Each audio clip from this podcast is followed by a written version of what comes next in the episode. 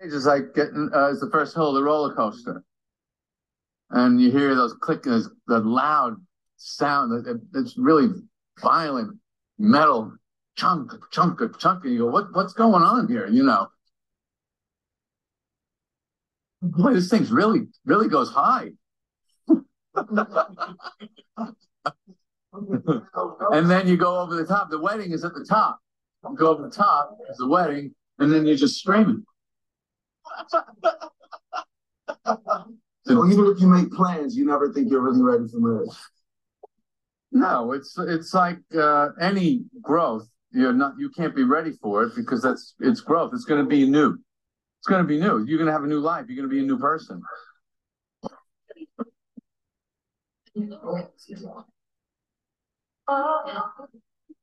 Could make you wait forever or forever. This is forever.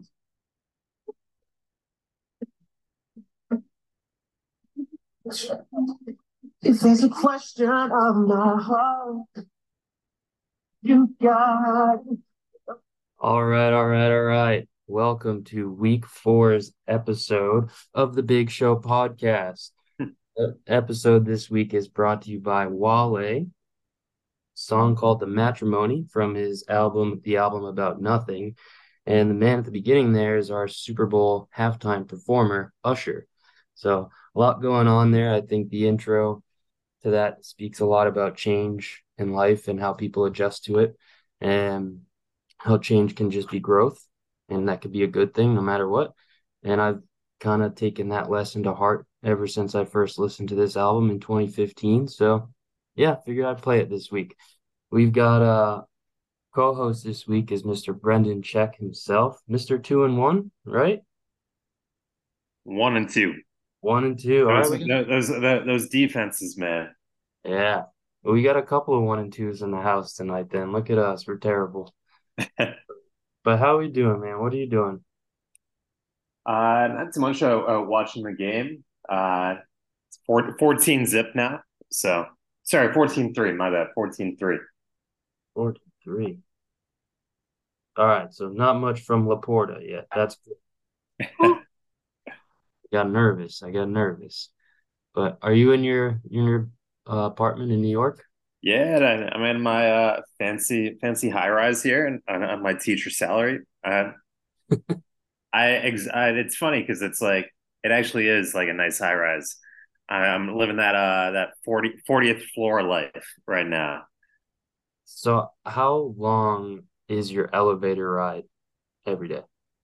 So we get the uh, we get the express elevator that skips like all the low floors. So it's like crazy fast, but it breaks like every day. So oh no. Yeah. You haven't had to take the, downside.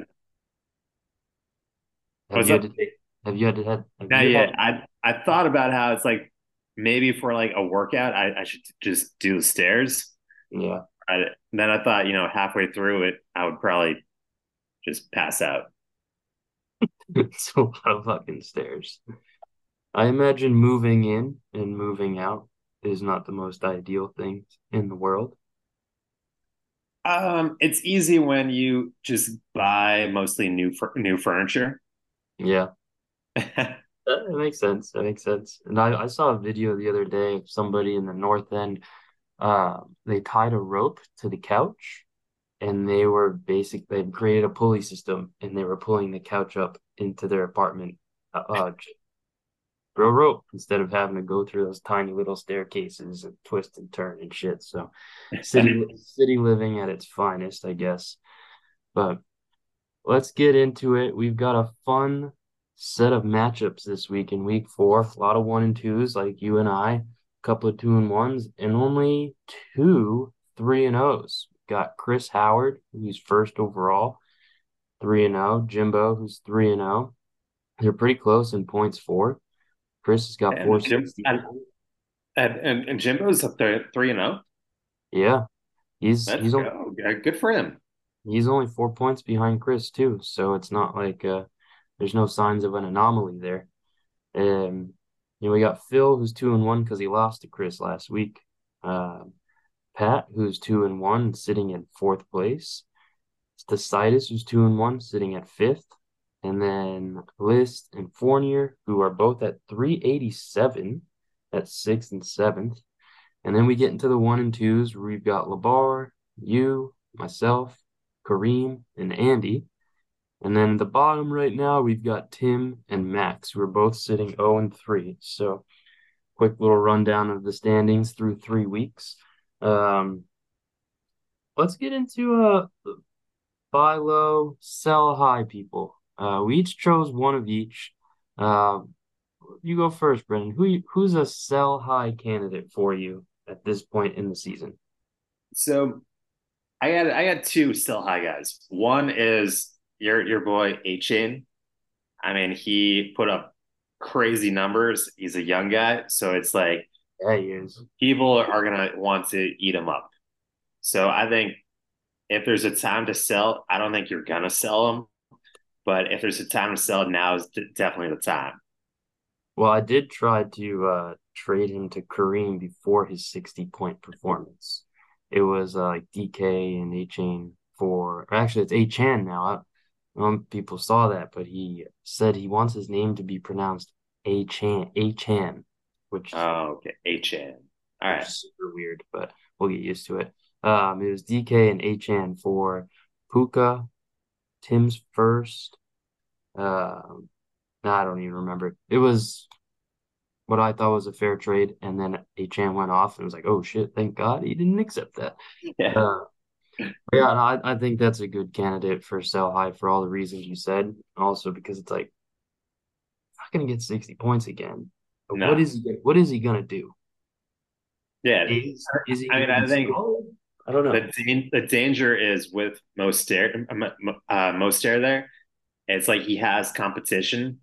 Yeah. So it's you never know how that backfield is, is going to get split up because it's it's like all right if one guy goes off are they going to let the other guy kind of take it easy um i mean yeah that that broncos game is not going to happen again like they're not going to put put up 70 points like that no and honestly like they could get into some games where they just don't really run the ball because they have so many weapons they can do whatever the hell they want. They didn't even have Jaylen Waddle last week, who's set to come yeah. back this week.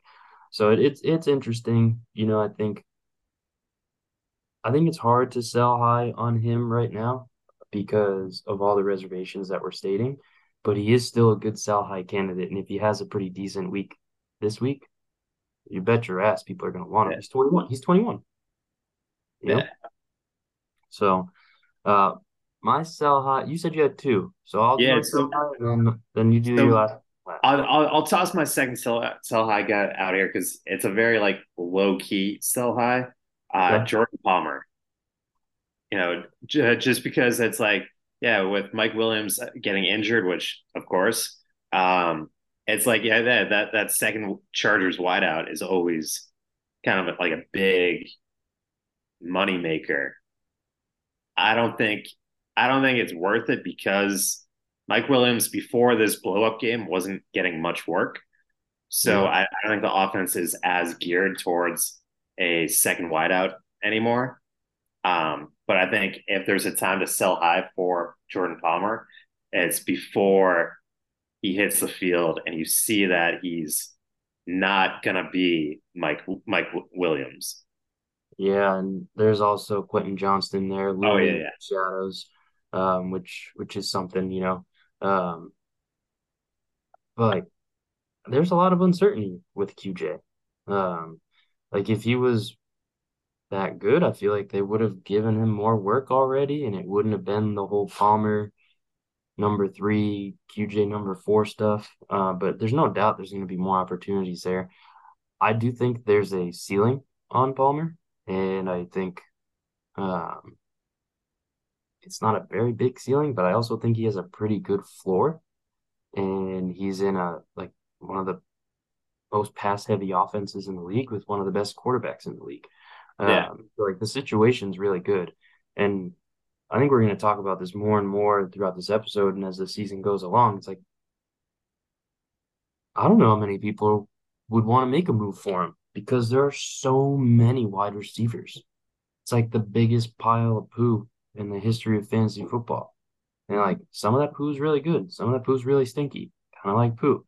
But like it, it's tough. Um, you know, I offered someone a trade today that included DK and Godwin, and then based on the conversation, I thought it was go. I thought it would be more appealing to throw Palmer in there, and they ended up saying no, not because of Palmer, because of Godwin, because they just felt good with their guys. So um, it's it's interesting, right? Like, does Palmer have more appeal than someone like Chris Godwin, who's got a shitty situation, who hasn't had a good start to the year, but is, in my opinion, like clearly a better player? I don't know. I don't know.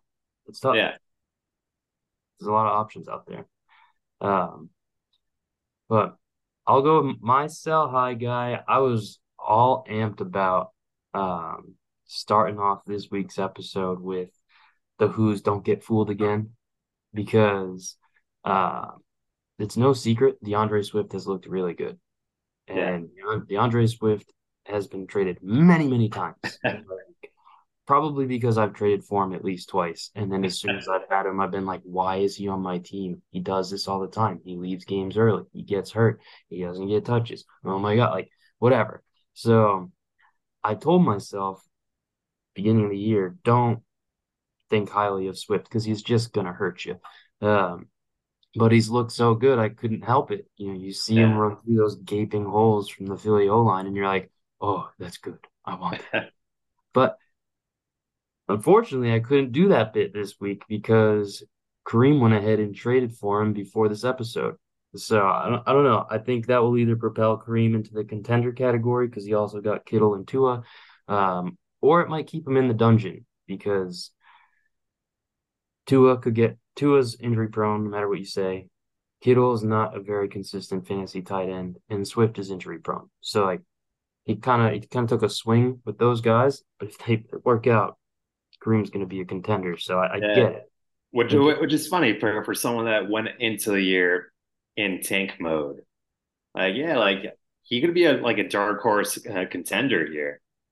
Yeah, and that's honestly one of the reasons why I traded um, Quentin Johnston, Pickens in that first and Kareem's first next year for Diggs and a later round pick because as soon as I started to look at Kareem's team, I was like, he has a chance to really make the playoffs and make some noise. And like I acquired that pick with thoughts of it being like a top five pick. And I don't I think it could very easily not be a top eight pick. So yeah. Uh, but anyways, my my player that I decided to go with, you already mentioned him. It's Raheem Mostert. Um, I think he's a stud, but he can't stay healthy. He's never lasted before. And I know it sounds because I have made offers for him. People are saying, oh, you just want to be able to trade for him, yada, yada, yada. Um, but I honestly just see him as a good early season option to help you get a couple of wins at the beginning of the year. And I think Jim's team is very good. And it would suck to see that team falter as you get closer to the playoffs because Mostert is a guy who's been in the league for almost 10 years and he's never stayed healthy. And I'm pretty sure Jim's a little thin at the running back position. So I'm going Raheem Mostert is a sell high candidate. And I, I like how, how, we how we both chose uh, Dolphins running backs here. And you know what we haven't even said? They're still getting connected with rumors to Jonathan Taylor. So if that is still in the cards,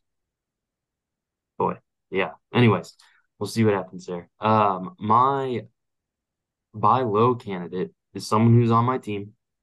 Uh, it's Javonte Williams. Um, and I know people are going to say same things before. You're trying to get value for one of your guys because you can't execute a trade anymore. And look, I am struggling executing trades. I do miss doing them every other day. Uh, but that being said, he's getting at least 15 touches every week. He's getting healthier. He's getting stronger. And despite the fucking Jaleel McLaughlin random red zone carries that have resulted in two touchdowns and the few targets that Perine will get each week, Javonte's the guy in the offense. And yes, the Broncos are a joke of a team. They just give up 70 points. Despite that, I do still think Sean Payton knows what he's doing. So I do think they're going to turn it around a little bit. So I think there's a couple of things to look at as signs of encouragement, um, despite how bad it is. So yeah, he's a he's a buy low candidate. So it's it's kind of funny that you say that because my buy low candidate, well, I had two again. One, one, one is on my team, and yeah. this is is going to be kind of like a basis of a lot of this this episode. Najee. Oh, Najee. Najee. I, he's so bad. He's so bad, but it's like, how can he be this bad when he looked so good? And that first season, he looked so good. And yeah. I don't understand how watching these games. I mean, yeah, Najee is trash, but also it seems like there's the holes are so much bigger when Warren is in running back, which like it's just like super bad luck. To be fair, like when there is a hole, half the time Najee doesn't hit that hole, but still like the, the, the holes for for Warren seem so much bigger, which like has no connection to him or it shouldn't have, have a connection to him. I've always kind of wondered in those because like I've experienced what you're describing before, and it's like, how come the holes are bigger from the other guys and not my guy? It's like, well, how much is it because my guy's not as explosive and doesn't just go straight north south running style instead of trying to get cute going east to west? And how much of it is like when my guy's in there, it's the more predictable play. Like perfect example is last year I had Brian Robinson and I was like, all right, he's getting carries, whatever but it was so obvious. Anytime he's in there, they're running the ball. They're going to give it to him right up the middle. So defense could game could scheme against that a lot better. Um, and I, I don't know how much of that, like what it all comes down to with Najee, but when Jaylen Warren's out there, he does look like he's got a better burst. Yeah. And it, it doesn't make any sense to me because it's almost like Najee was is like the Trent Richardson if Trent Richardson was like kind of not a failure. You yeah. know, Richardson was a total failure. And Najee's like kind of not a failure. He's like, whatever, but he's kind of a failure at the same time. So like, yeah, like I, I get it. Because like Najee will break off the occasional run where it's like, oh yeah, it's like this is how good he can be. Yeah. But that's only like once a game. He'll he'll get like an eight yard run that looks amazing. Yep. And then everything else, he's he doesn't even get past the line line, line of, of, of, scrimmage. I got you. Yeah. Like, so, and and mm-hmm. the thing is, it's like volume is is king. Like he's still getting carries, and yeah. I and I think I think the first two games were a bad example because like they just didn't run the ball much those first two games because like they were always down by a lot. I'm pretty sure in those first two games. So yeah, he didn't get any carries really, and so he was awful. This last game, he finally got a decent amount of carries, and I think he put up like what 12, 12 fantasy points, something like that, maybe.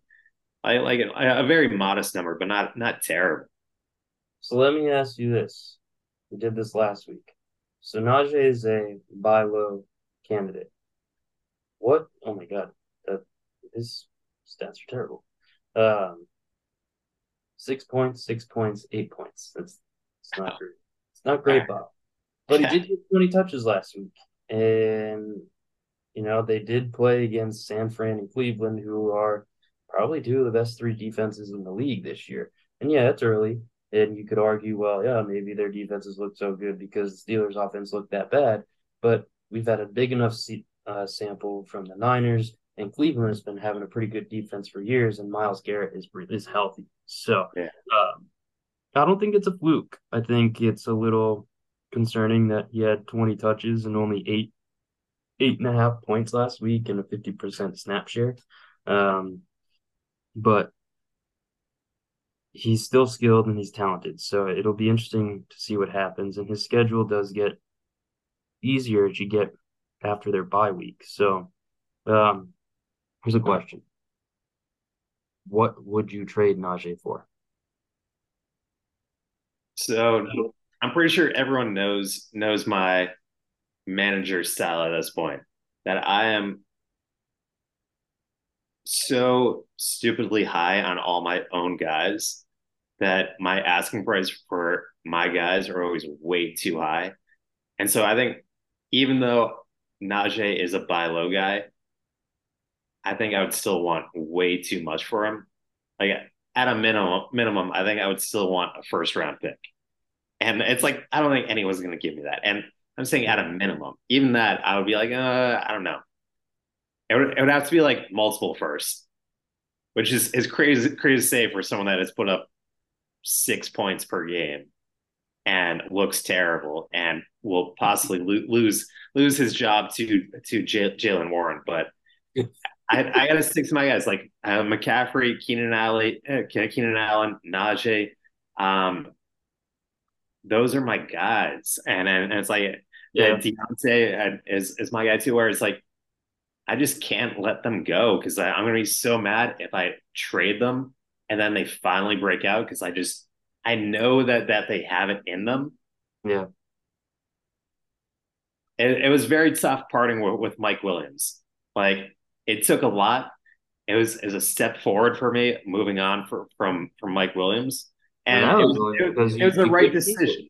So maybe I, I should use that as an example that I should trade my guys and let them go. That there's no point of me standing firm on all this.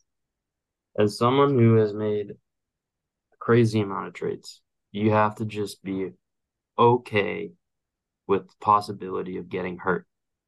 And it has worked out for me for many years, but I am on a run now where it has not worked out at all.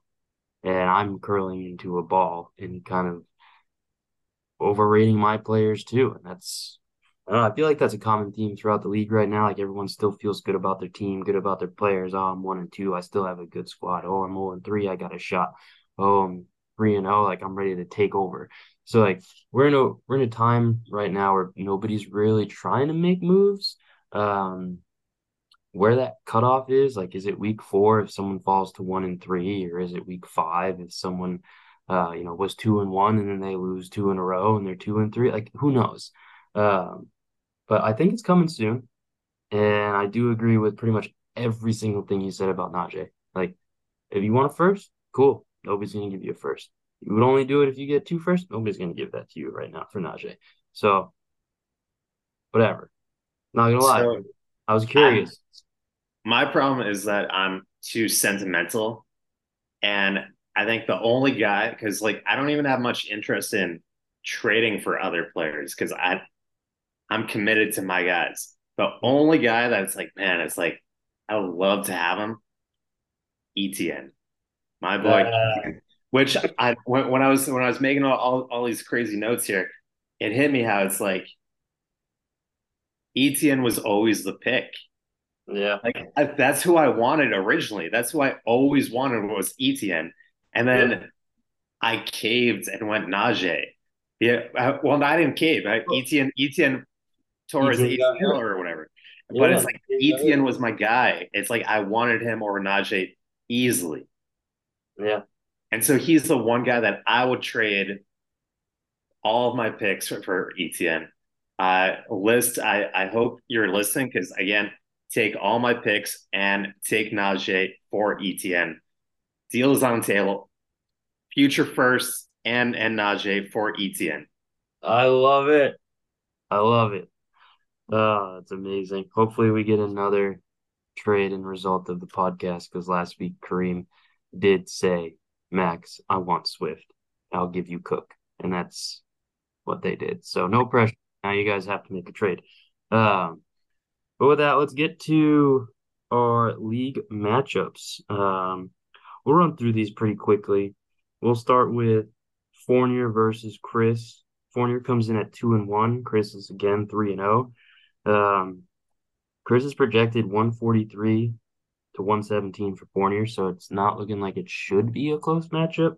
Um, at the QB range, at the QB spot, we got Joe Burrow, who's a shell of himself, versus Josh Allen. So uh, I feel like advantage Fournier there.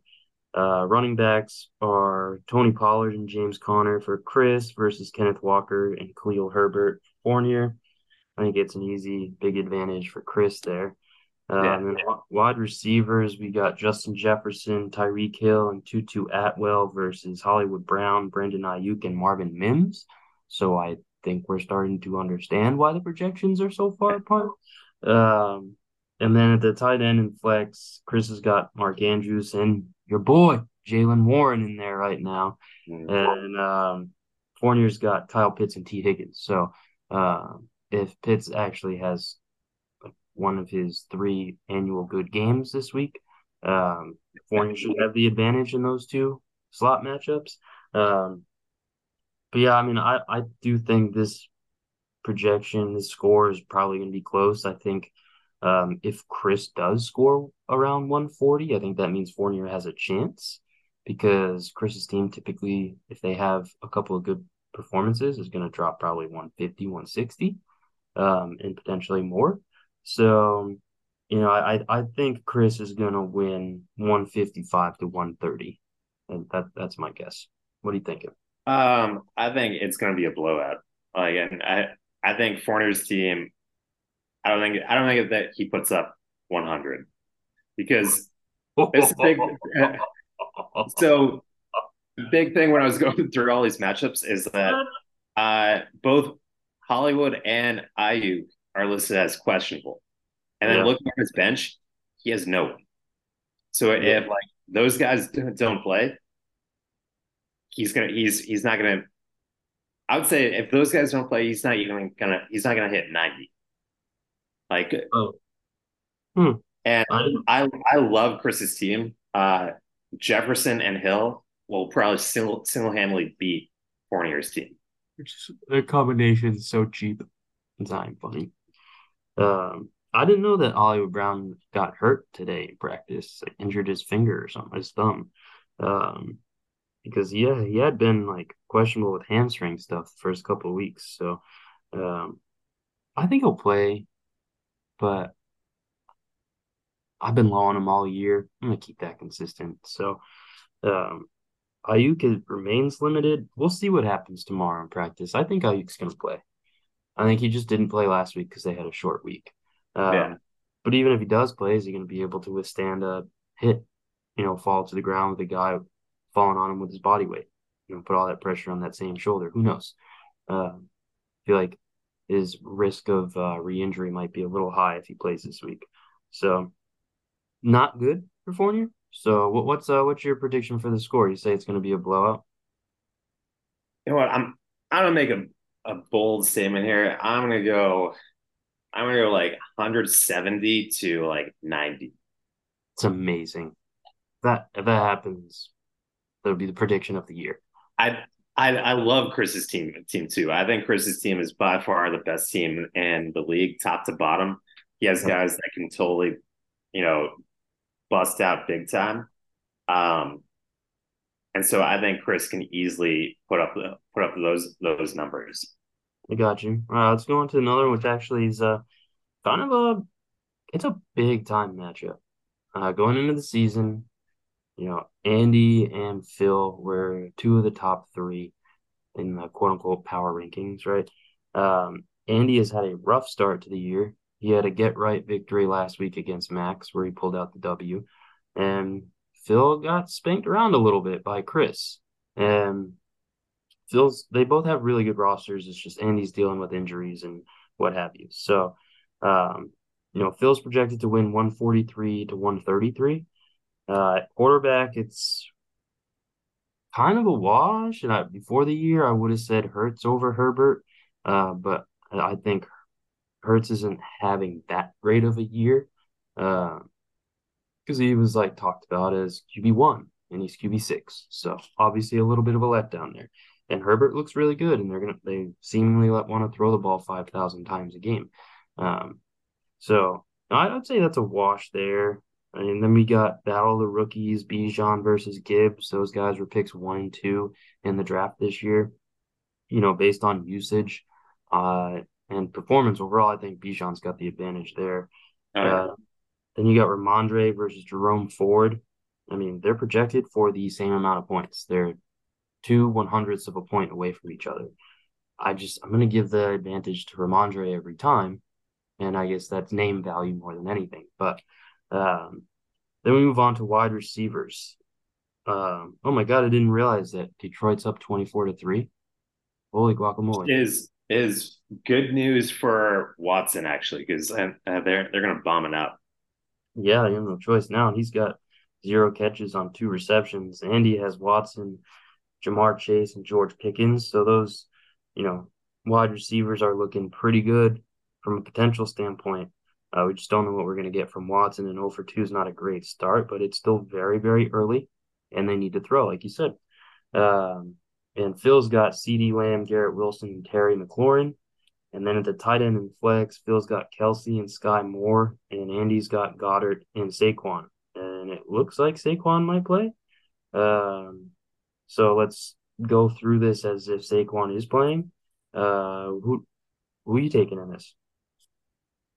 I think this this is a tight one. I, I think Andy's team, yeah, he's had a lot of bad luck, but I think his team is definitely a serious contender. And I think I got to go Phil just because I don't think this this game right now is going Andy's way. You know, with Gibbs and Watson, uh, it's not it's not looking too good. I agree with you. I mean, I think Phil's team is is better to begin with, and Andy needs Gibbs and Watson to perform because they're supposed to be good. And I don't know. Something about these high flying, very skilled, and special talented running backs on the Lions that just don't do well. Um, and, and to your point, right? So Andy's got 4.8 points from Gibbs and zero from Watson. Yes, it's early, so a lot can change, but it's not a good start. So he needs to have good performances from those guys.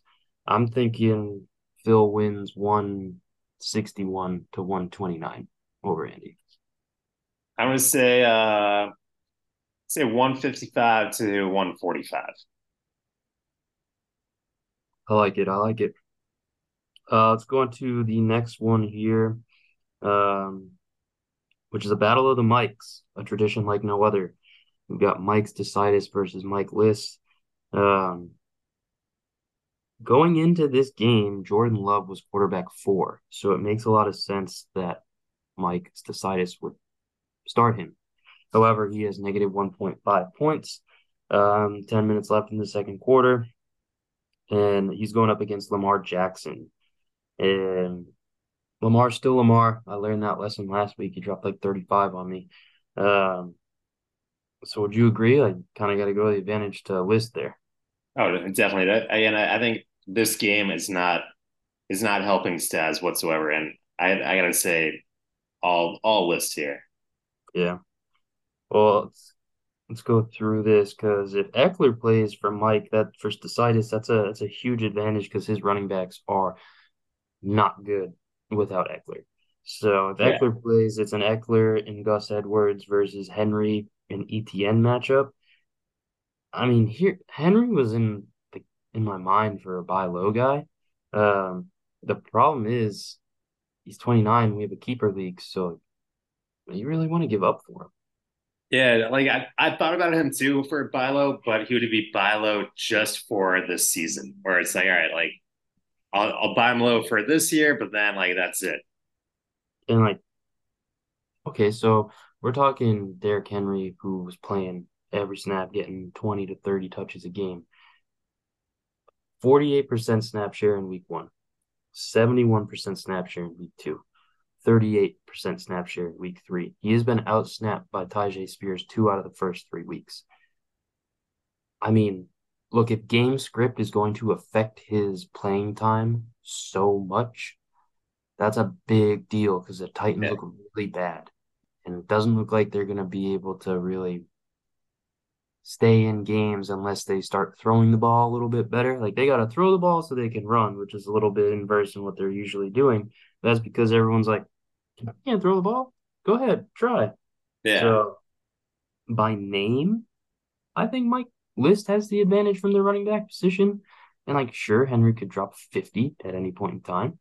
Um, but yeah, ETN, your boy, he could just carry Mike. So, oh, yeah. Uh, what do you think about the wide receiver matchups? Um, I like I like Mike's wideouts. Um, which Mike? I think, I think Jakobi Meyers is super underrated because I, I think Oakland is also a terrible team, and so like they're gonna need need to air it out, and team teams are gonna are gonna have to start like doubling, tripling uh, Davante, and Jakobi is gonna be like the the one that benefits from all that. Yeah, and like on oh man, my, I didn't realize that that list is so like Tennessee heavy. He has Hopkins too. Yeah. yeah so it's like I I can understand because I went all in on the Steelers offense and Mike went all in on Tennessee's offense and going in going in on a terrible offense not a good decision at all. It pains me because it's like seeing how bad the Steelers are, how they're they're two and one this year, but that's because like they their defense puts up everything. Yeah. Um, it's it's rough because it's like when it's bad, it's bad. Yeah, I know. Let's see. All right, what else we got here? We got Njoku and Pacheco versus Freiermuth and Davante.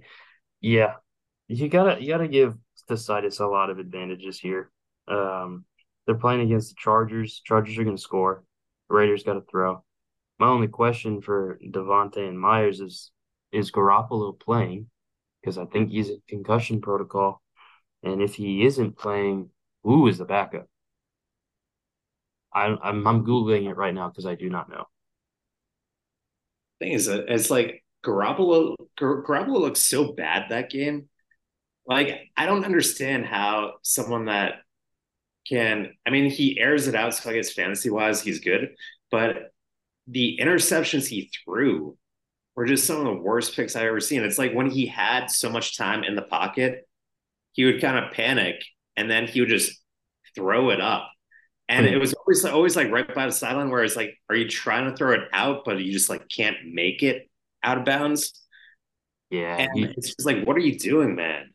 He's always had such like been he's always been wildly inconsistent to the point where it's like he's not always inconsistent, but when he's inconsistent, it's so bad.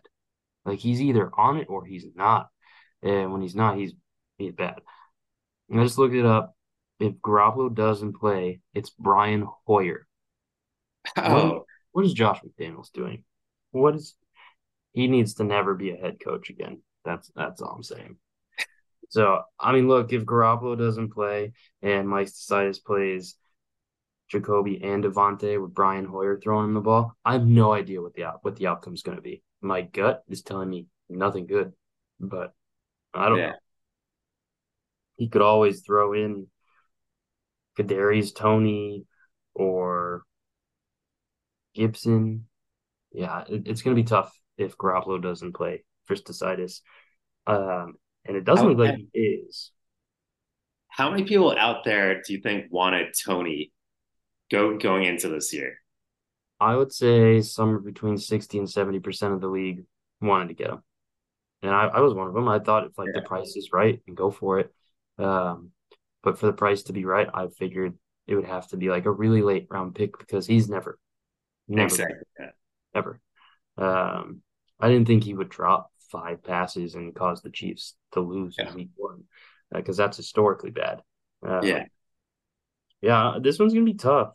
I was looking at it and I was gonna say Stesitis with ease, but you know, again, it's really early. Although the Packers just gave up the ball again, so Love is gonna be in halftime, going into halftime with like no less than five points. Best case scenario. He's still in the negative right now. Um, so that's not ideal, but Jordan Love also blew up in the second half last week. So, you know, whatever. I'm I'm I'm gonna choose Staz, and I think it's gonna be close. I think it's gonna be 117 to 111. I think it's gonna be low scoring. Um, I'm gonna do the same thing. I, am gonna go Staz too and a close one, but I'm gonna go a little bit higher. Uh, I'm gonna say, I'm gonna say like one 130 to 120. Okay. So a close matchup for the Battle of the Mics. The next one up is yourself versus second place Jim Fratantonio. Um, we've got QB matchup of Mahomes versus Kirk Cousins. if it's Mahomes versus anyone, you're going to give the advantage to Mahomes. Um, he's got Jacobs and Mostert, and you've got McCaffrey and Najee. Uh, I don't anticipate 40 points from Mostert again, just like we don't anticipate 60 points from Achane. Uh, so I I think the running back advantage goes to you. Um, call it the Christian McCaffrey effect because he's he's running back number two and he's eighth overall this year. Uh, I think by the end he will be running back number one if he stays healthy. So yeah, um, you know, huge advantage there, and you know, hopefully Najee has a better game this year and falls into the end zone or gets some yards. If there's there's a game for Najee to break out, it's this game because against Houston, you got to think that they they're going to run the ball. It's like it, Houston. I know Houston has been putting up points, but yeah. I, I don't think that's going to be a regular thing. And I think the Steelers' set play is to just like pound the ball. They got it. That I mean, that's that's at the Steelers' mo. So you know, yeah. Hopefully Najee has a good game. I think even if he has a fair game, I think you've got the edge there. Um, wide receivers, you've got Keenan Allen, Nico Collins, and Gabe Davis. Jim's got Courtland Sutton, Drake London, and AJ Brown. Um, the AJ Brown Keenan Allen thing, I, that's that's a wash. They're both, you know, top ten wide receivers. Um, either one could blow up. Either one could. I mean, I think Keenan Allen, considering what we've seen so far and what we saw in Kellen Moore's offense last year with CeeDee Lamb, they're gonna run plays to Keenan Allen every play, every other play. You're gonna force feed him. He had 20 fucking targets last week. I know that that's that, that's an insane thing. It's like that right there. Like Keenan Allen is is gonna eat. Like yeah. I I love it. And it's a really juicy matchup against the Raiders, and we've already trashed on them enough tonight, so we know that's good. Um, I, the Nico Collins thing is interesting. I'm a little biased because I'm all about Tank Dell, and Tank Dell's the the bee's knees, but Nico's no chump. Nico's no chump. And Gabe, what, what's uh, what's the asking price for Tank right now? Couldn't even tell you. Don't know. I don't want to trade him, and I don't think anybody would want to pay for him. So I I can't. I don't even know. Because I he he was the one guy that from the draft, I I was trying to grab all the Texans receivers, and like you jumped on Tank just like around around too too early because I I had him circled. I was gonna pick him next, and and then yeah. you in. I I purposely went after him early. I got him, I think in the sixth round. I think so, yeah. And I kind of looked at it as the equivalent to the Christian Watson pick I made. I think in the fourth or fifth round the year before, because Watson came in with a little bit higher uh, praise and whatnot. So, like these rookie wide receivers, these late round picks who are in decent situations, who have the skills and like the training camp reports were very positive for him. So I didn't even know that him and CJ Stroud had a really good connection as soon as they both got drafted by the Texans. I learned a little bit about that today. Um, but yeah, I, I don't know. I, I would have to see an offer. So like, what would you offer for Tank though? I don't know. I, I, I gotta think about it. I, I would probably wait another week just to see how, how it shakes out because Nico Collins was a beast. Uh, I think two weeks ago. Um, yeah. and Tank has kind of been overtaking him. So I got to see like how it, it shakes out. If it ends up being like a 50 50 split type of thing and all that. Cause I mean, and, and Nico Collins is also a young guy. So he's 24. Yeah. It's interesting. Nico went 11 targets, nine targets, and then three targets last week. It's weird. Exactly. Um, I hope I don't get three targets from Tank Dell this week because I'm putting him in my lineup. So that would really suck. Uh, but that's how fantasy goes. You have the guys on your bench who blow up, and then you put them in the lineup, and then they suck. So, um, anyways, I oddly enough, maybe not surprising to some people, based on what I think of Drake London, uh, I think I'm going to give you the advantage at wide receiver, and then tight ends and flex. He's got Hockenson, you've got Musgrave, and he's got Lockett, and you've got Cooks. I think he kind of separates himself a little bit with those two spots. Uh, Musgrave, you need to have a good game. He's one reception on one target for one yard. Uh, they're still on defense, and there's about three and a half minutes left in the game in the half. So Um, not a great start for him, but similar to Watson, similar to Jordan Love, they're down a lot. It's only going to be halftime, and they need to throw. So there's there's opportunities there for some points in the second half. Um, I think Hockenson is very very good, he's in a very good situation. So um, Hawkins is probably going to have the advantage over everyone this year at the tight end position, not named Travis Kelce. Uh, and then Lockett is just solid. I mean, he had three points, 26 points, then eight points. So not that consistent, but he can boom. And at a flex spot, that's kind of what you want. So you don't rely on it, but if they boom, then it ends up kind of catapulting you to the victory. So right now, Jim's projected to win 137 to 129, but you also famously don't have a kicker in your lineup yet. So it's kind of looking like a wash. And I I was slow on this because I I only dropped my kicker like an hour before this. So Ooh. I kind of low did that for the pod. Because it's like I, I got to keep it keep it consistent here. It's a weekly tradition, man. We we appreciate it. We look forward to it. We're oh, excited to who you pick up on Sunday. You never know. It's like injuries happen. It's like if if some guy Joe Mixon like tears his ACL like today at practice, yeah. then it's like, oh, who steps in? Trayveon Williams. Who the fuck is that? exactly. So it's like it, it, it beats like holding on to a kicker that's like it's all the same pretty much. Yeah, I know what you mean. I'm I'm making a prediction. Jimbo's got Niners defense with the juicy matchup against the Cardinals. I think that might be a difference maker. So I'm gonna say Jim wins 141 to 136. Um, I'm gonna totally agree with you. I think I'm gonna get just I'm gonna get slayed by the defense again. Yeah. I think I think that Niners D is gonna put up like 20 points, and I'm gonna lose by I'm gonna lose by like 10 points, and the difference is gonna be that that defense. I didn't even make the connection. What week was it? It was last week against Pat. And yep. the week before that against Phil. So 40, 42 point difference in the defenses last, last week. I, I, I checked and I had the worst defense in the whole league last week. Like not just not just of, of like of us, like of yeah. all the NFL teams. It was the worst defense. What I don't understand is they gave up like half the points that uh the Broncos defense did. and Broncos D had like negative six points. Uh, whatever, doesn't matter. Uh, that that might be the biggest discrepancy I've ever seen in a defensive matchup. Forty-two points. That's insane. I'm, I'm now all for a team like bring bring in the uh the defensive player. It's like give me a defensive player or or a team defense. I mean that's because defensive players is a no brainer. And us, us, not, us not doing that is just us refusing to change for no other reason than not wanting to. Uh, being stubborn. Oh, that what makes it better is week one, Cowboys defense dropped 44 on you. So exactly. Holy shit. Uh, yeah. so theme of the year. I'm sorry, man. Niners D is gonna drop like at least 30 points on you this week. I, I already know. yeah, like, shut up, man. I know.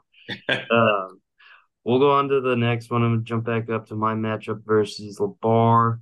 Um, he's got two guys in action. We're both one and two. I'm tenth in the league. He's eighth.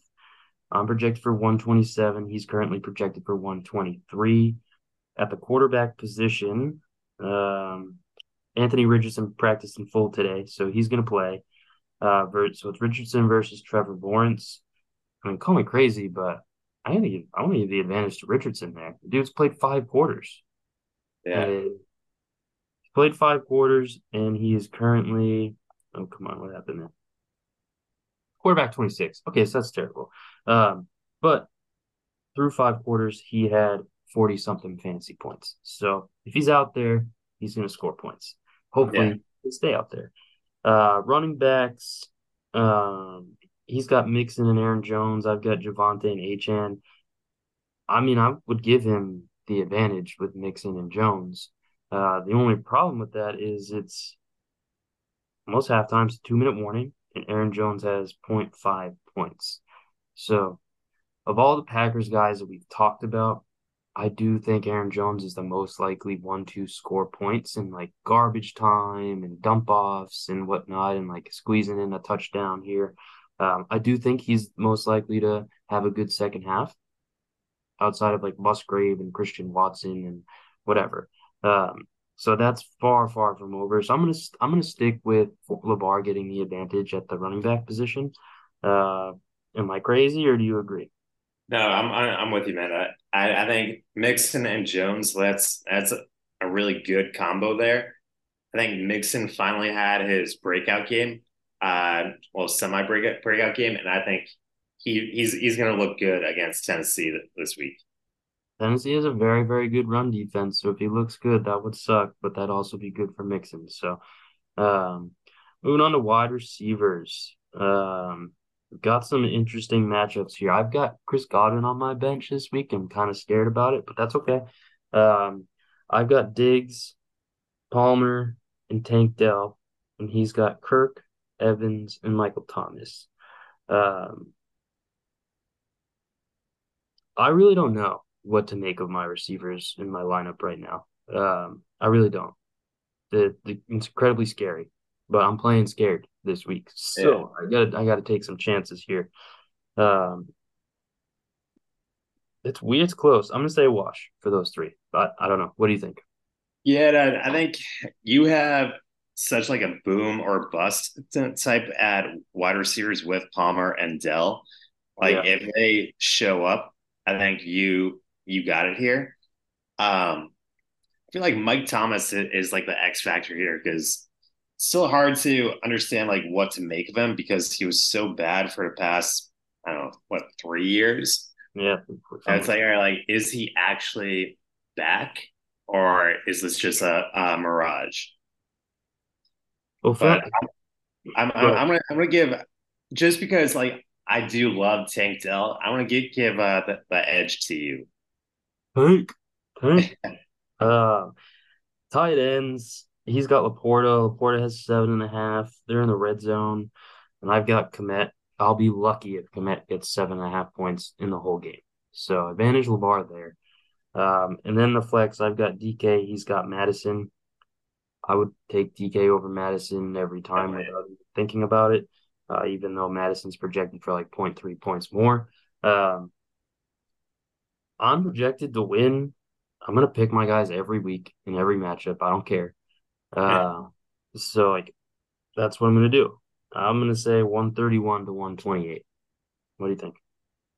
Um, I'm gonna say I'm gonna say a little bit high higher scoring because I, I think both of you guys have guys that can put up numbers. I'm gonna say you win 145 to 140.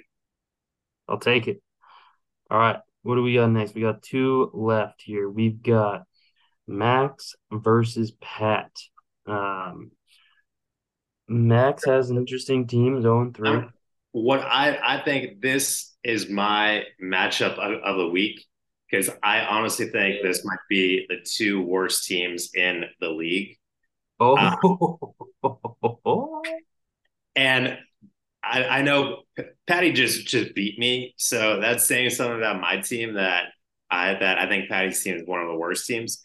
But just yeah. look at look at at his running backs. It's like, yeah, I know it's bad, and even like throwing the quarterback, right? So you got Dak Prescott, Mister One Hundred Dollars himself. um, who is not Fab, a good fantasy quarterback anymore. Fab Fab is so dumb. I, I realized that I picked up uh, I picked up some oh uh, Tony Jones. I, I, paid like 15 Fab just like a week ago, and then I dropped him before he I even played a game. So it's like, what was the point of picking him up? I don't know, man. Ask yourself that question. What's what's I'm, I'm, I'm I feel like just take my fab. It's like it's like it, I'm bad with fab, I'm only I only make, make bad decisions with Fab. I shouldn't be trusted with with it. At least you didn't waste some good money on Fab to get a guy named Josh Kelley who had a combined six points in the two weeks you played him, and you played him over De'Von Achane who dropped sixty, and you played him over Tank Dell who dropped thirty. You know, like, I, I, I think I agree with you. Fab is dumb. eliminated. Um, but in this matchup, we touched on Dak. Pass running backs are Chuba Hubbard and Cam Akers. That's brutal. Um, Max has Geno Smith, Breece Hall, and James Cook. Advantage Max. Easily. Advantage Max. Yeah, like 100%. I like James Cook. Hall is Breece Hall. So uh, who the hell knows what's going to happen with the Jets? That's another thing. Um, but yeah, advantage Max there. And then, you know, this is a big difference for me. Uh, and I think everyone, right? So Pat's got Jordan Addison, Chris Olave, Deebo Samuel, Evan Engram, and Amari Cooper. Those are four good wide receiver options and a Yeah. good tight end option. Uh, you know, Engram is number four tight end. He's got five targets, eight targets, eight targets. It's pretty good for a tight end. That's production that you want. Um, and then on the other side, Max has got Josh Reynolds, Kendrick Bourne, Rashee Rice, Dalton Kincaid, and Rondale Moore. That's bad. That's bad. Yeah. Eh, I don't know what else to say about that. Um, Josh Reynolds has seven points and it's halftime. He's got five targets. He's two for 49. That's pretty good.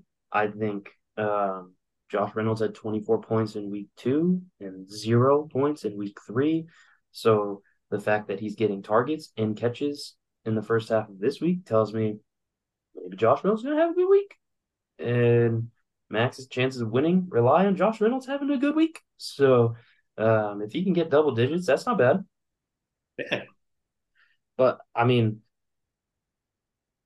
uh, I I I want to have some fun on this one, and I'm choosing Max in an upset, one nineteen to one hundred eight. Um, I yeah, I'm I'm I'm gonna go max too. Um, and I'm gonna go uh 105 to 90. I love it. I, Uh, I- if if there's anyone that desperately needs to make a trade, it is Patty Lowe because he, if when Cooper Kupp com- comes back, his wideouts are amazing, and he, he's gonna have too many because when when Kupp com- comes back, that's five wideouts for four spots. gonna so have to bench Addison. Yeah, yeah, yeah. Like you you got Addison. Uh, you would have Addison move to the bench probably, and he just needs running backs. Like you can't win without any running backs like like this. Like you, you give him, you give Patty even just one decent running back. I think Patty team, Patty's team is like right on the brink of playoffs. yeah, and I mean to your point, taking the zero RB strategy to a whole nother level. Yeah, He could actually get zero points from his running backs this week. easily. so yeah, we got one more matchup left, um, and that is actually before we do that, let's save that last matchup. Let me ask you a random que- two random questions. Um, so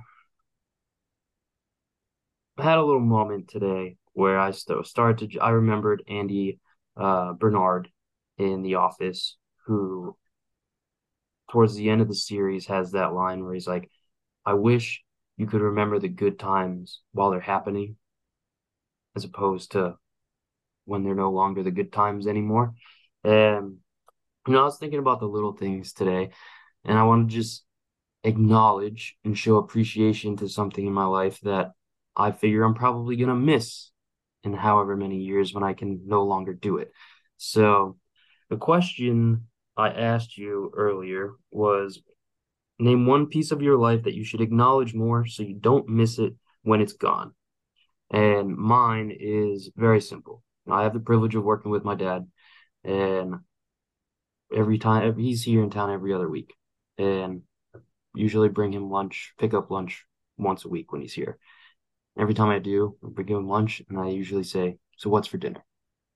Before we even open up our lunches, and it's usually uh, some variation of how the hell am I supposed to know? Or I haven't even had lunch yet. Why are you even asking me? I have all this work to do. Yada yada yada, and we laugh and we, we move on with our days. Just the little thing of saying, "What are we having for dinner?" before we even have lunch is just something cool. So a little little trinket of my life there that I think I'm gonna miss, like walking in my dad's office and just jokingly be like, "Oh, what's for dinner?" when we haven't even had any food yet today. Something I'm gonna miss. So, what about you? So it's it's funny because it's like I feel like I know we have a lot of other fellow uh, educators in in this league. And I think my, my answer is such like a teacher teacher answer, and it's like I'm I'm gonna miss like seeing these kids every day because okay. it's like you know whenever I do decide to like leave teaching, leave the classroom, which I think definitely will happen at some point. It's like I'm, I'm gonna miss like seeing these seeing these kids every day, seeing how they grow, just like the stupid jokes they tell, just like the conversations. Like I've had such great like NBA talks with these seventh grade kids. Like it's it's bad where it's like I I don't I don't even teach anymore because I just go on a whole tangent about like, you know, their like finals predictions, like like who's who's like the top five point guards of, of all time. And like yeah. the wild thing is that even these kids today, like they they know their history. Like they'll name players that it's like I didn't think you knew that. Like you know, I, I guess some Derek Fisher, I guess maybe a little bit more known because of all all the other stuff, but like they know Derek Fisher, uh, they know like Ron Harper, just like all these like random like dudes from the '90s. It's like wait, but like you weren't even born yet. So yeah. I'm gonna miss like just talk, just shooting the shit with with some of these kids, um, yeah. and just how like how I just forgot about everything when I was like doing that.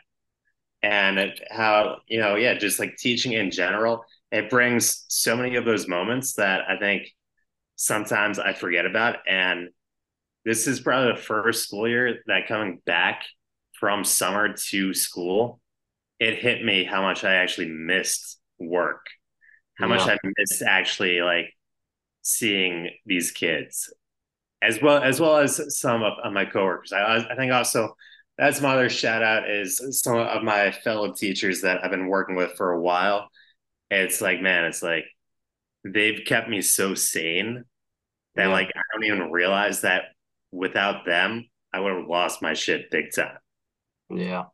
So I, I, think I think that's my little things is like just talking basketball with seventh grade kids.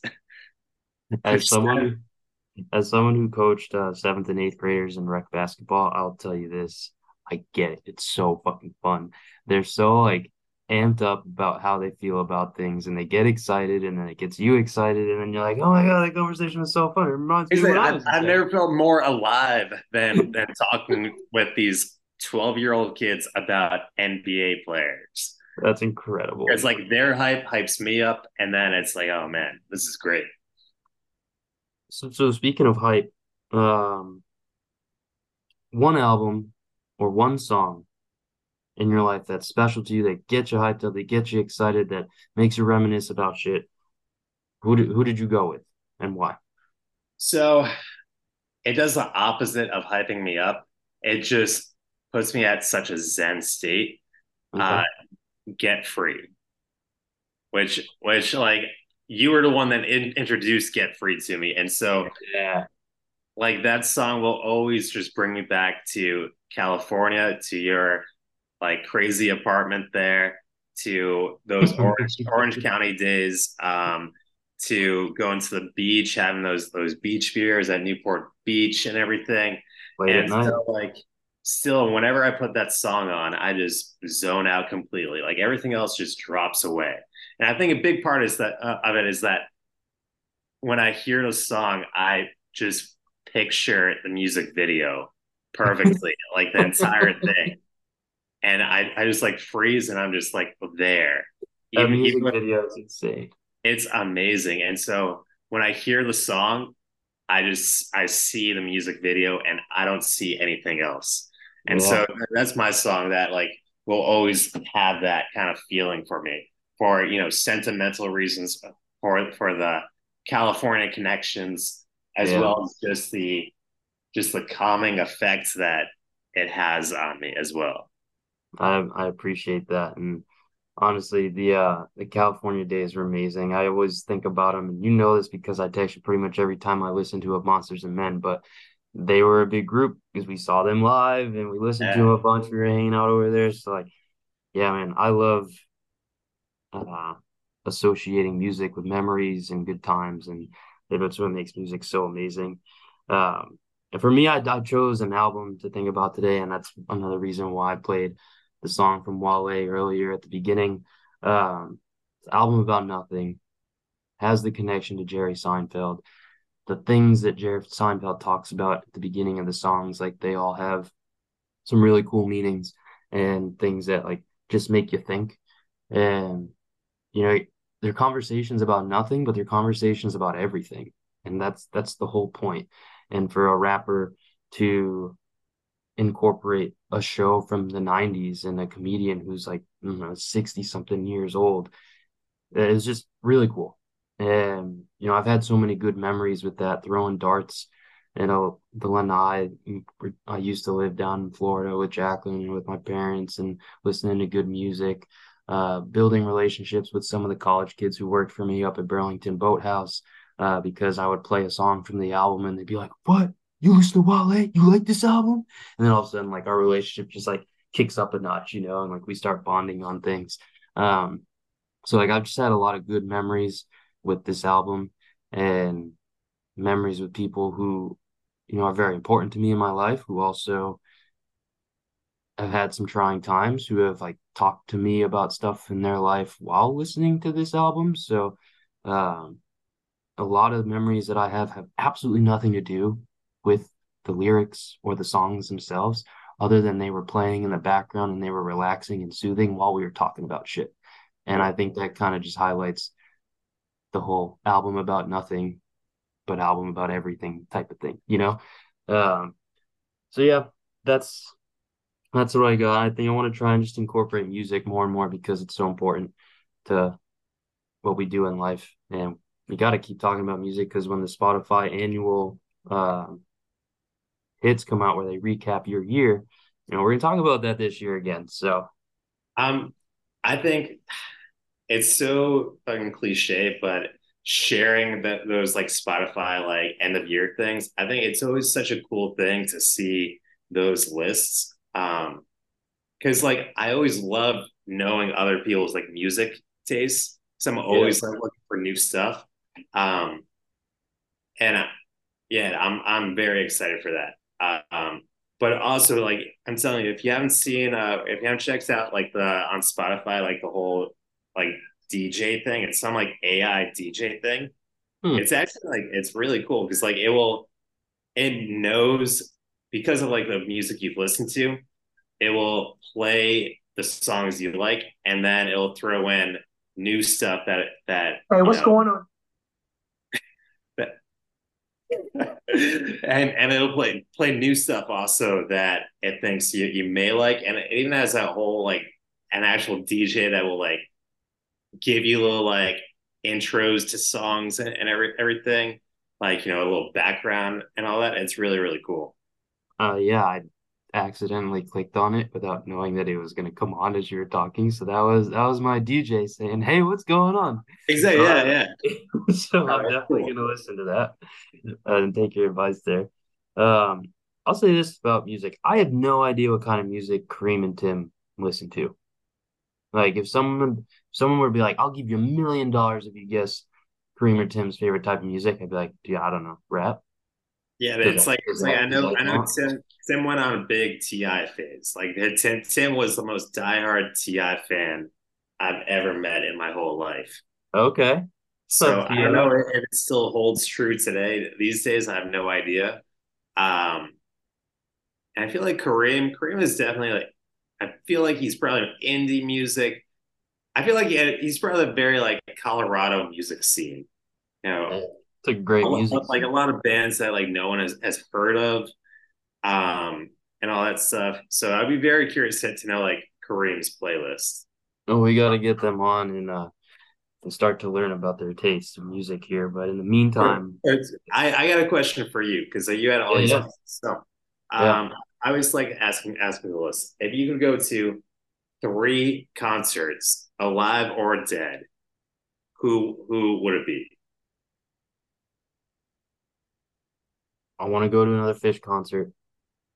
It's been at least 10 years since I've seen them, and I want to see them before they die. Um, ah, that's a good one to think of on the spot right now. Um, a very fun concert. I want to see the Gorillaz. I think that would just be super fun and trippy and a really cool experience because typically brings a lot of different musicians out on the stage and it's very involved and exciting. So like in whatever. Um and then ooh, I'm trying to look through my on repeat playlist to see if I get any triggers for um oh yeah. I I can't just Modest Mouse. Never seen them live. They have meant so much to me in like dark times in my life where I've just been in a bad spot and like whatever. I fall in love. I fell in love with them so hard. I have to go see them. So yeah, right after that, those those are my three. Um, what about you? Mine, mine are, are all dead. Um, Prince, by far, Prince is my number one. That's cool. I think Prince in concert would just be mind blowing. Like I've, I've read read about like the sets that, that that he's he's played before. Like you you probably seen like the Rock and Roll Hall of Fame, you know, Super Bowl halftime show. It's like just unbelievable. Like amazing. Um, I think I would go Hendrix. Um, because again, like listening to some of his, of his, live albums and like seeing like the old like Woodstock footage, like I think that would be just an amazing show. And then my last one, I'm I'm gonna totally slow it down and go Nina Simone. Huh. Yeah, just very, very like just like emotional and just like soft but powerful and just like so moving because I think Nina Simone is one of the most talented musicians of all time. Um, huh. and just I think I would I would cry so much during during uh, during her show, but it would be like tears of of like how am I feeling so many things? Yeah, of appreciation and just oh, I was not expecting Nina Simone. I'm not gonna lie, I probably never would have guessed that. So that's so, incredible. That's badass. YouTube, YouTube, uh, "Feelings" by Nina Simone, and it's uh, it's her playing a live version of "Feelings," and it's just incredible, absolutely incredible. That oh. and Stars, I, I, think it was actually the same the same concert that that she played both of them. Both of them just like speechless. I will be doing that. What was the concert? Um, I think it was it's like like Monterey, like uh, but you know it's like Canadian spelling. Uh, but if you just on, type in Nina Simone feelings, it, it should come up. This one. Yeah, that's the one. Yep. Yeah. Got it. All right. On the list. Boom. All right, let, let's do this. Let's wrap up our matchups here because we got one more, and then we'll do a quick recap of where we are with the live matchups. Uh, we've got one and two, Kareem Khalil versus 0 and 3, Tim McDonald. Kareem has already said that he's gonna put Tim in the dungeon this Ooh. week. So things are getting spicy. This might be matchup of the week here because Tim's season might be on the line. Um, falling to 0 and 4 is very difficult to come back from. So at the QB position, one of the reasons why Tim is 0 and 4 is he's got Justin Fields and Kareem just traded for Tua. Uh, despite the matchup, you can't really pick Fields over anybody yet this year until you see it. So you got to give the advantage to Kareem there. Uh, running backs, Tim's got Miles Sanders and Kyren Williams, and Kareem's got D'Andre Swift and Alvin Kamara. I think Kamara is getting a lot of praise because people forget he wasn't that good last year. Yeah. Uh, so I've never been a Miles Sanders guy. He's questionable because what else is new? But he has had 14 points, 9 points, and 18 points. So he's not a nobody. He's there. And Kyren Williams played 100% of the snaps last week. He only had nine points, but he had 19 and 30 points in weeks one and two. And playing the Colts, I anticipate the Rams scoring some points. So uh, I'm gonna weirdly give the advantage to Tim here in the running backs. Uh, then wide receivers, this isn't even close. Like it's not even close for me. Like Kareem's got Waddle, Ridley, and Puka Nacua. Yeah. And Tim's got DJ Moore, Zay Flowers, and Jerry Jeudy. I like Kareem's wide receivers so much more than Tim's. And yeah. I mean, Zay Flowers is getting a ton of targets, ton of receptions, but he's not doing much with it. Uh, DJ Moore is being exactly what DJ Moore has been his entire career. And yes, that means you can blame the quarterback play because that's what DJ Moore has been his entire career. And then Jerry Jeudy, I mean, he's questionable with a knee injury now, so that's concerning because he just had the hamstring stuff. Uh, he did have a good week last week. He had five for 81. Uh, and he's got a juicy matchup, but I don't trust him. I've got him in another league where I could start up to four or five wide receivers based because of the flex plays, and I'm I'm not playing him. I'm, not, I'm too scared. I don't trust him. Um, and then tight ends, you know, Waller versus Kittle. Waller's been a big disappointment for those who thought Waller was going to be good. Um, and Kittle has been Kittle. So kind of a wash there. And then Zack Moss versus Rachaad White. Beginning of the year, I'd say, what is Moss doing in a lineup? But Moss has averaged 25 points in the two games he's played. He's had 18 carries for 88 yards and one touchdown with four catches and 19 yards. Then 30 carries for 122 yards, two receptions for 23 yards and a touchdown. Yeah. The dude is getting a ton of action and he's doing kind of good. So I think you got to give the advantage to Kareem there. And because of that, I think Kareem's going to win 140 to 130. Um, I'm going to go ahead and say same thing. Uh, I think Kareem is going to win. Uh, I would say a little bit more low scoring. I would say 130 to 125. I, I think it's going to be a close one. Yeah. I and I feel bad for Tim because going into into the season, I like Tim Tim's team a lot because I think Tim pretty much took like the list of the sleepers and just took every single one. Like if you look at his, his at his team, it's every single sleeper going into this year. And it's like that. This is what happens. Like sometimes, like they don't work out, and yeah, that's that's what happened. But like it could have gone the other way, and then his team would have been incredible. Yeah, that it's it's true. I feel like none of his players have panned out. Nah, which is like incredibly unlucky. Um, because like he had depth, he had five keepers going into the into the draft. He was settled at tight end with a good tight end option. He had a bunch of picks in the first couple of rounds, um, and he chose he made good picks at those positions at those spots, yeah. and literally none of them have worked out. And you you could say Zay Flowers has been working out based on the amount of attention he's getting. Um, you know, 25 targets through three games for a rookie. That's pretty darn good. Um, he's just averaging like seven yards per catch. And yeah. that's not that good. Um, but like even his bench, right? He's got Dalvin Cook. People were into Dalvin Cook beginning of the year. Jonathan Mingo got a lot of praise for someone who could be a sleeper. Exactly to your point. Rashod Bateman, for those people who thought he would be good at this point in his career, he has not been good. He's been a disappointment. Elijah Moore, another good guy, but he's wide receiver 50 at this point in the season. So he hasn't been what people thought he would be. Uh, Wan'Dale Robinson, he is another guy that could pan out, but he's coming back from an injury. He came back last week. He only played 22% of the snaps, but he had five targets. So that kind of tells you like he might be someone that nobody thought about before the draft that could pan out for Tim over every other one of his guys, uh, yeah.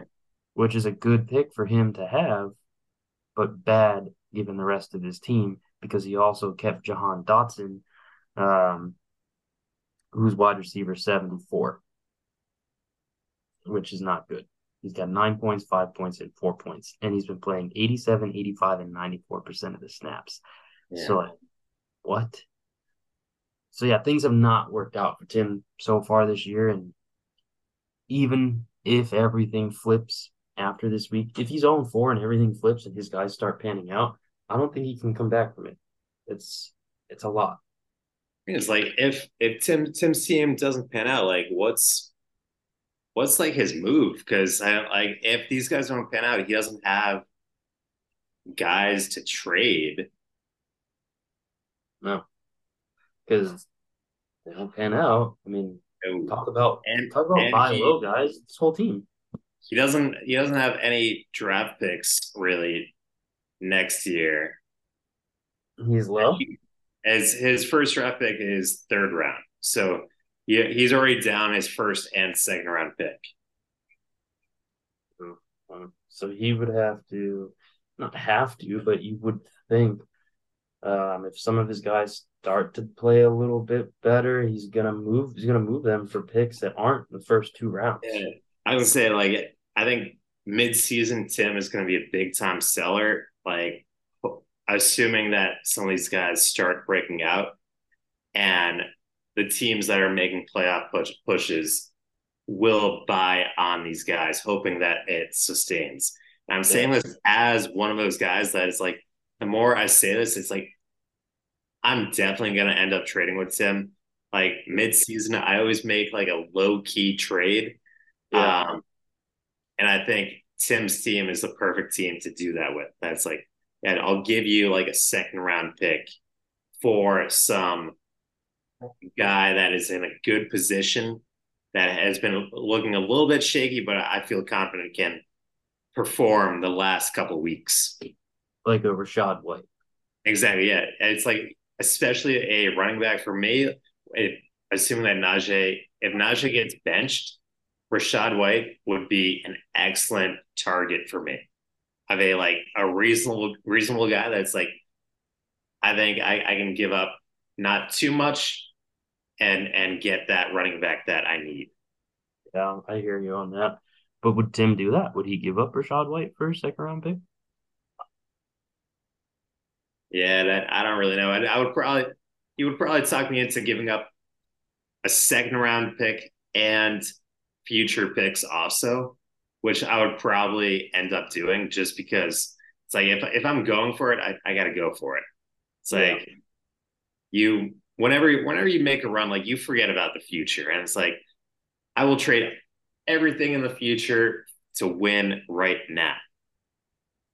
Sadly, it, it hasn't happened yet, but you hopefully and in the mix every year. So, exactly. So, so you might be screwed when McCaffrey gets hurt. That's what people may or may not be saying, man. Or not gets hurt, he retires.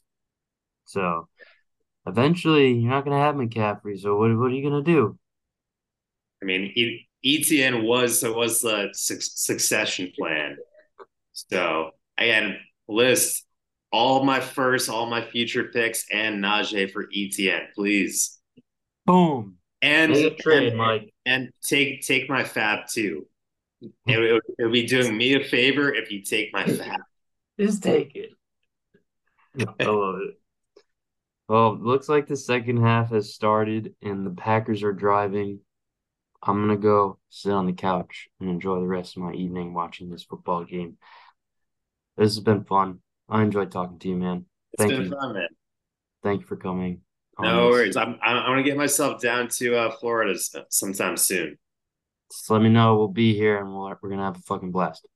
Excellent. All right, man. Have a good night. Tell those kids that uh, Allen Iverson would be the best player in the league this year if he was in his prime in 2023 and see what they say. Oh, I I, I will definitely ask them and, and I'll I'll get back to you on that. All right, man. Sounds good. Have a good night. Thank you. All right. See you Later.